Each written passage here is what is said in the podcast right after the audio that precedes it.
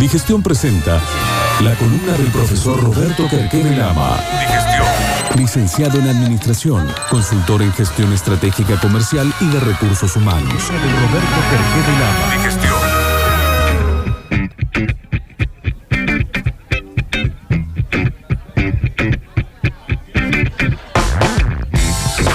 Y entonces la columna de hoy era eh, compartir con, con los oyentes eh, que nos escuchan por la radio Sucesos, por las distintas aplicaciones, por el podcast, eh, poder hablar de cuánto vale una persona, un texto que, tiene que ver con, el coaching ontológico y, con la ontología del lenguaje, y uno básicamente vale y el valor que tiene este, en su imagen pública, ¿no? Digamos, cuando alguien te percibe, lo que percibe es cuánto prometes el valor de tus promesas, lo que podés llegar a cambiar, lo que podés llegar a prometer. Entonces encontrás mucha gente que es capaz de prometer cosas muy valiosas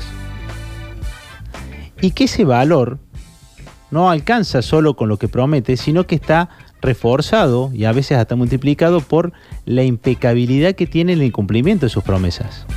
Entonces, encontrar gente que son muy prometedoras en términos de lo que pueden generar en, términos de resultados, pero a veces su cumplimiento es deficiente. Y entonces su valor pierde. Claro. Y hay otros que son de prometer poco, pero cumplir siempre. Y aún prometiendo poco, terminan siendo más valiosos en términos de imagen pública. Y esto en las organizaciones pasa mucho. Gente que aparece con un gran contenido de promesa, y que el tiempo los traiciona. Porque el costo de no cumplir lo que uno promete es la confianza.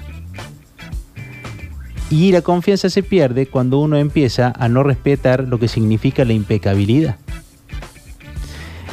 Por otro lado, el tipo que promete poco, pero promete en base a lo que sabe que va a poder cumplir, habla de un muy buen reconocimiento de sus limitaciones y del valor que tiene la confianza con el otro. ¿Y por qué es importante esto? Porque cuando uno se pone a pensar en términos de empresa y uno piensa en las capacidades de la gente, cada gente es especialista en lo suyo. Pero es necesario generar un ciclo de coordinación donde cada uno de estos especialistas funcionen de manera coordinada. Porque si eso no se da, ningún equipo de especialistas tiene éxito si no funcionan de manera coordinada. ¿Cuántos de ustedes les habrá pasado y te habrá pasado cuánto mejora la radio si en vez de tener solo programas buenos tenés un equipo de gente que hace programación buena? Mil por ciento. ¿Cómo, ayuda que el que esté en un programa le ayude y le haga el pase al otro y entre los programas nos referenciemos y nos presentemos y que haya buen clima porque te genera una cultura ¿sí? que está basada en saber que yo sé qué esperar de mi compañero de programa. La sensación de equipo aparte es muy linda. Cuando, no sé, no, sé cómo explicarlo. Como un, una cosa como de adentro que sentís que hay como un equipo trabajando parte de algo.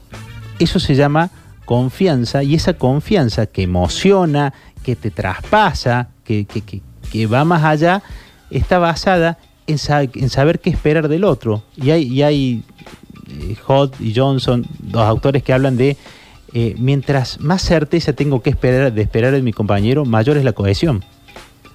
Yo sé que en este marco sé qué esperar del otro. Entonces hay un montón de lenguajes que se dan acá, que yo sé que cuando Jesus levanta la mano y hace así, si estuviera una cancha es un lateral. Pero acá me está diciendo está enganchado el, entrevistado. Claro. Hay un montón de códigos que cuando uno es nuevo, te acuerdas, yo decía, ¿qué hacen señas acá? Es muy difícil hablar con gente haciendo señas. Y ahora que uno comparte los lenguajes, siente que forma parte de algo. Entonces, cuando uno va construyendo este conjunto de, certezas y de confianza, eh, empieza a haber cada vez más un conjunto de inquietudes compartidas. Llega un momento en que tus inquietudes y las mismas, como se parecen mucho, es mayor, eh, hay mayor posibilidad de que exista un conjunto de promesas que nos coordinen. Porque en realidad yo no puedo confiar solo en vos, yo, voy yo tengo confianza en lo que vos vas a hacer, entonces yo actúo de acuerdo a lo que vos prometés que vas a hacer. Yo sé que me vas a dar un buen pase para hacer la entrevista y que él me va a poner una cortina y yo voy a hacer la columna. Y eso está todo a ser una promesa y que yo creo que vos lo cumplís. Que es como un trato. Y yo confío en eso. Y un trato y en una negociación donde si vos aceptaste que esta es la relación que nos une, vos sabes que yo espero de vos y vos sabes que esperar de mí. Cuando eso se da en los equipos y hay certeza en que yo creo en lo que vos me prometes y que me lo vas a cumplir, yo empiezo a, a tomar decisiones en base a tu promesa, no en lo que estás haciendo, en tu promesa futura. Por ende, cuando podemos trabajar espalda con espalda, confiando en que lo que vos vas a hacer y no controlando, me voy liberando para yo prometer y potenciarme. Por eso es tan importante cuando uno entiende que no basta con tener buenos, buenos ejecutantes, sino que es importante que estén coordinados en un círculo de confianza. Y que esa coordinación se construye a través de aceptar, comprometerse, compartir inquietudes. Y ese compartir inquietudes tiene que ver con poder conocerse. ¿Y ahí en ese ámbito el control está de más? No. no eh, está de más en términos de control tradicional. ¿Sí? Ah, el control a la vieja claro. sí está, nunca está de más porque todo esto se hace pos de resultado. O sea, tus acciones me generan un resultado de las cuales yo con los que yo cuento. Pero no el ley que hace sentado ahí. Claro. Entonces, si uno habla de, de, de, esto después se profundiza más, pero hay un momento donde yo tengo que también tener claro qué esperar de vos. ¿Sí? Y vos tenés que tener claro qué quiero yo. Porque parte de esta construcción de confianza, de este conjunto de inquietudes compartidas, está en que lo que vos me quieras pedir, pedímelo. No hagas que yo lo suponga. Uh -huh. Claro. Porque acá encontré un montón de gente despechada que en realidad nunca pidió nada. ¿Por qué no lo pedí? ¿Y por qué no lo pedís de la forma que lo querés pedir? Entonces encontrás gente que está en estado de insatisfacción, viste, así como, ¿qué le pasa? Ahora, ¿por qué tiene esta cara? No, es que yo en realidad esperaba que me esperaras con un agua fresca. Y si no lo pediste, eh, pero se suponía. Y lo que uno tiene que animarse es, primero, ponerle palabras a lo que uno va a pedir y no pretender que la gente lo suponga. Segundo, generar el, la confianza y la relación para poder hacerte el pedido y pedirte las condiciones que yo quiero que sean satisfechas. Y si lo aceptas, ya acá hay un, un compromiso. Ya hay una promesa donde vos me decís lo voy a cumplir. Y después cuando se cumple y se realiza que puede pasar que me lo quieras renegociar, que lo repactemos, va a haber una evaluación mía a ver cómo lo cumpliste. Y si no me gustó, tendré que reclamar. Hay que decirlo. Hay que decirlo. Porque si no reclamas y me... Porque acá puede pasar, che, vos prometiste, te comprometiste conmigo que me lo, y no lo cumpliste. Entonces, ante esta situación se da, o me quedo callado, silencio, conversaciones privadas, ah, ahí lo tenés, ¿qué se cree? Ah, uh -huh. Seguramente, y empiezo a hablar.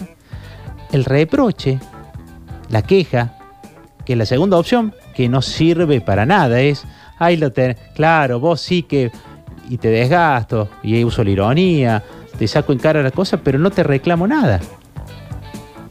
No hay un reclamo formal donde te pido una compensación, es solo desgastarte. Uh -huh. Y siempre que trabajes con quejosos, siempre que trabajes con gente que vive en, en, en, la recriminación, lo único que vas a estar logrando es dañar la relación. Ojo con el cliente quejoso porque es un gran desnutridor de relaciones comerciales. Eh, ¿Querés hacer un reclamo? Haz el reclamo. No tengas el miedo del reclamo porque el reclamo te da la posibilidad de levantar esa objeción y ver si lo puedes solucionar. Ahora, el quejoso te mata. Te mata, porque cada vez que querés nutrir la relación, se queja. Y por ahí te pasa que lo invitas a un evento para, para recomponer la relación comercial y viene y te dice, sí, lejos el evento. No sabía que era por cercanía. La próxima vez decime cuál es la geolocalización. No, no, está bien, pero lejos. La próxima te manda un remis. Le mandas un remis y te dice, ay, no, pero este remis no tenía. Ay, bueno, hay gente que vive en eso. Hay gente que es así también, ¿no? Siempre es de mala onda la gente que es así, que eh, estamos reunidos en, en, el programa, sale bárbaro y que digan, ah, mira, tenés un huequito en el suéter. Sí, viste que hay gente que no, le, le- le gusta, que ante la posibilidad de, de ver el bien prefiere ver el mal, prefiere pensar mal. Pero hay maldad, es inseguridad, es como una muletilla de podría haber dicho, che, parece que llueve hoy. Y es tan profundo encontrar un solo, un solo tipo. Hay, hay otras teorías que te ayudan a, a hacer, a parametrizar comportamientos, y alguna vez lo vimos en alguna clase. Y entonces sabíamos que el tipo que arrancaba de esa manera había que manejarlo de una determinada manera porque era un inseguro. Entonces su forma era la queja y vos le decís, ¿pero qué que necesita? No, no, nada, yo decía nomás, a mí me parece. Y entonces nunca terminás de encararlo y es jabonoso en todo esto. Entonces no tiene la energía para plantarte un reclamo, ni tampoco tiene el coraje para hacer que las cosas pasen. Y ahí está. Y vos decís, ¿cómo puede tener una vida así? Ahora, a algunos nos enganchamos con esos tipos y nos arruinan el día. Claro. ¿Entendés? Y hay otros que agarran y dicen, tengo un huequito, sí, de este lado tengo otro, le contestan. Chau, se acabó. Fue. Y vos te quedás enganchado y eligiendo qué pullover llevas a la próxima. ¿Entendés? Hay gente que tiene otra inteligencia emocional, ¿sí? Y estos tipos están ahí, ¿no? Y que no saben, y no les gustaría ser tan malondón, pero no lo pueden controlar. Claro. No tiene un huequito el pullover igual, ¿eh? No, bueno, no importa. Cambiemos el pullover. Pero hay gente que no puede controlarlo. Y, y- y le falta esta capacidad de automotivación. Y eso, todo eso es inteligencia emocional. Vos podrías tener un mal día hoy. Porque estás cansado, porque tuviste un montón de cosas, porque viniste flojo de abrigo. Y decís, che, podría estar mal. Y le pongo onda y estoy bien. Y decís, mirá, que. Y uno también elige. Y eso tiene que ver con hacerse cargo de lo que soy y lo que vas a entregar. ¿Se puede recuperar valor cuando alguien lo pierde? Cuando uno lo pierde. Claro, pero es como todo. Tenés que generar la confianza, que te vuelvan a creer. Y, esto es una cuestión de resultados. Los resultados son los que te terminan demostrando que has cambiado. Porque uno siempre puede cambiar. Esto de que, che, sos así, ya está.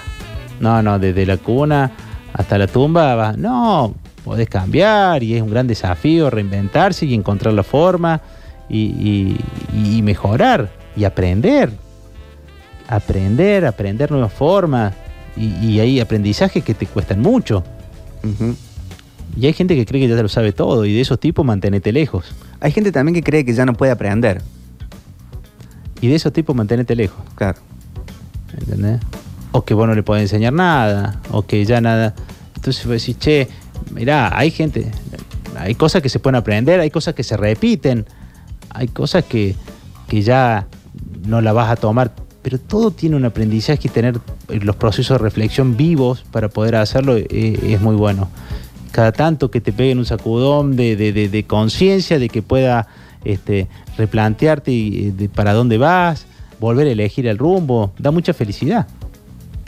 Te decía que, que cuando uno está con alguien que no le cumple, el silencio era una opción que te dañaba mucho y a lo mejor uno guarda resentimiento sin saber el otro de que no le estás dando la oportunidad de que recomponga la relación. Si te vas a quejar y no solamente quejar para dañar la relación, es un- una gran pérdida de tiempo, no cambia nada. Ahora, si vas a hacer un reclamo y el reclamo le decís, mira, Víctor, te voy, tengo que hacer un reclamo, no te estoy llamando para hablar de fútbol te- y te planteo, prometiste esto, esto y no me lo cumpliste. ¿Estás de acuerdo? Sí, te voy a pedir esto a cambio. Da la posibilidad de recomponer la relación y a lo mejor muchas veces después de ese reclamo bien plantado se puede generar. Lo que no puede pasar es que se disuelve esto en nada. Porque la única forma de volver a reconstruir confianza es darle la oportunidad al otro que ante el incumplimiento cumpla. Si no tenés en tu empresa estas certezas, como pasa en muchas empresas, en muchas empresas que un área no sabe qué esperar de la otra, entonces dice, yo todo lo que pueda manejar acá adentro está bien. Si depende de otra área, no sé qué va a pasar. Eh, las posibilidades de sinergia, las posibilidades de que se potencie, son muy limitadas. Y un equipo que no tiene sinergia, un equipo que no tiene cohesión, va a dar lo que pueda dar cada uno de sus integrantes, pero nunca va a andar al ritmo de que ande el equipo. Y siempre lo que te va a salvar van a ser los buenos equipos. Nunca el talento de un individuo eh, que, que por, brillar eh, opaque o, destrate o desluzca o debilite al equipo o al grupo de gente que lo compone. ¿Mm? esto de, de- empezar a creer y a potenciar equipo y creer en la coordinación de equipo y que esta coordinación de equipo esté en un entorno de confianza donde la gente se anime a equivocarse, pero a dar más todos los días, es el desafío de un líder. Y también el desafío de un líder que genera organizaciones, sí que tienen que estar basadas en confianza. Aunque a veces te lleve a tener que sacar a aquel tipo que corroe estos sistemas. ¿Cómo juega en todo esto el- el- la sorpresa? A ver, Alguien que, tanto para bien o, o para mal, sorprende, porque supera la expectativa, no pensabas que iba a funcionar y termina funcionando. Es una... Bueno, es como, una, es- como una moneda del aire. No, bueno, es que hay veces que, que- que- que esas sorpresas tapan los errores. Bielsa lo plantea como en el corto plazo los resultados buenos pueden esconder malos procesos o la falta de procesos o, la- o el mal método. Entonces, va a decir, ¿cómo logramos esto? Y para explicar con el diario del lunes somos todos buenos. Y sí, yo lo venía siguiendo este cliente y Claro. salvamos la facturación gracias a eso. Y se vendió bien en agosto. Es que en agosto siempre se vende bien, ¿sí? Y pero se vendió bien en septiembre y en septiembre tú fuiste mía. ¿eh? Y en realidad, eh, cuando uno busca la trazabilidad, te das cuenta que fueron revoleos, fueron operaciones. ¿Cuántas veces un vendedor entró bien porque traía operaciones demoradas de, de- de empresas anteriores y a los tres meses ya no le vende más a nadie? Y yo decía, ¿y aplicaste el método de trabajo? "Eh, sí. Y te das cuenta que no, que no hay llamada, no hay seguimiento. Entonces la sorpresa está buena como una como cuando es fruto adicional de un proceso de trabajo, de una sinergia. Ahora guarda que la mayoría de las veces yo he visto sorpresas que terminan tapando la- la- la- las cosas mal hechas. ¿Mm? Una victoria que legitima Sí. un mal proceso. Sí, la- y, y- y no la- y a corto, a mediano plazo se pierde, pero muchas veces he visto que por, por pesimismo del, del que planifica, a veces no dimensiona lo poderoso que es cuando tipos que ninguno es una luz, puestos a trabajar en un ámbito de confianza, se potencian tanto. Y, yo te, comparto algo que, que estuvimos festejando hoy. Nos tocó entrar a una empresa de un equipo que formamos, tipo que nos tocó elegirlo de vendedor, eh, que sea supervisor, estar en ese proceso. Arrancó muy bien y años después lo encontramos siendo casi un tipo eh, eh, que viste cuando la gente dice, qué malo que este flaco.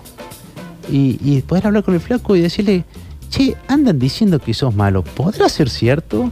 Y si no, y ya se había convencido de que era malo. Ajá. De que, y le digo, a ver, replanteemos todo.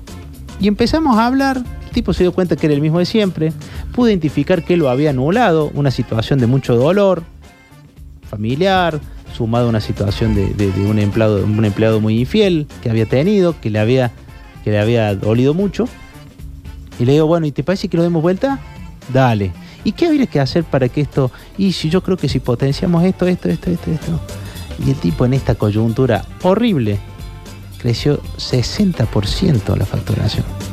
Entonces los vagos dicen, nah, es milagro. Es lo de siempre.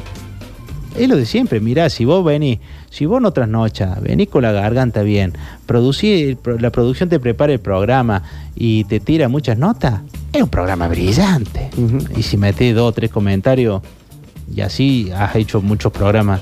Bueno, acá era lo mismo. Cuando uno se olvida cuál es tu esencia eh, y probablemente te equivocas. Ahora, cuando vos liñas los patitos, a veces el resultado es mágico. Parece milagroso. Y era más de lo mismo. ¿Mm? Ahora, para el que no sigue el proceso, te dice sorprendente, revelador. Y hoy, y hoy, como estamos en Argentina, vos a la gente le das certeza. Certeza. Mirá lo que te digo. Certeza. Buen clima de trabajo. Y una condición económica medianamente digna. No te digo digna, ¿eh? Medianamente digna. Y te aseguro que puedes llegar a tener un equipo que si tiene metas claras, logra cualquier cosa.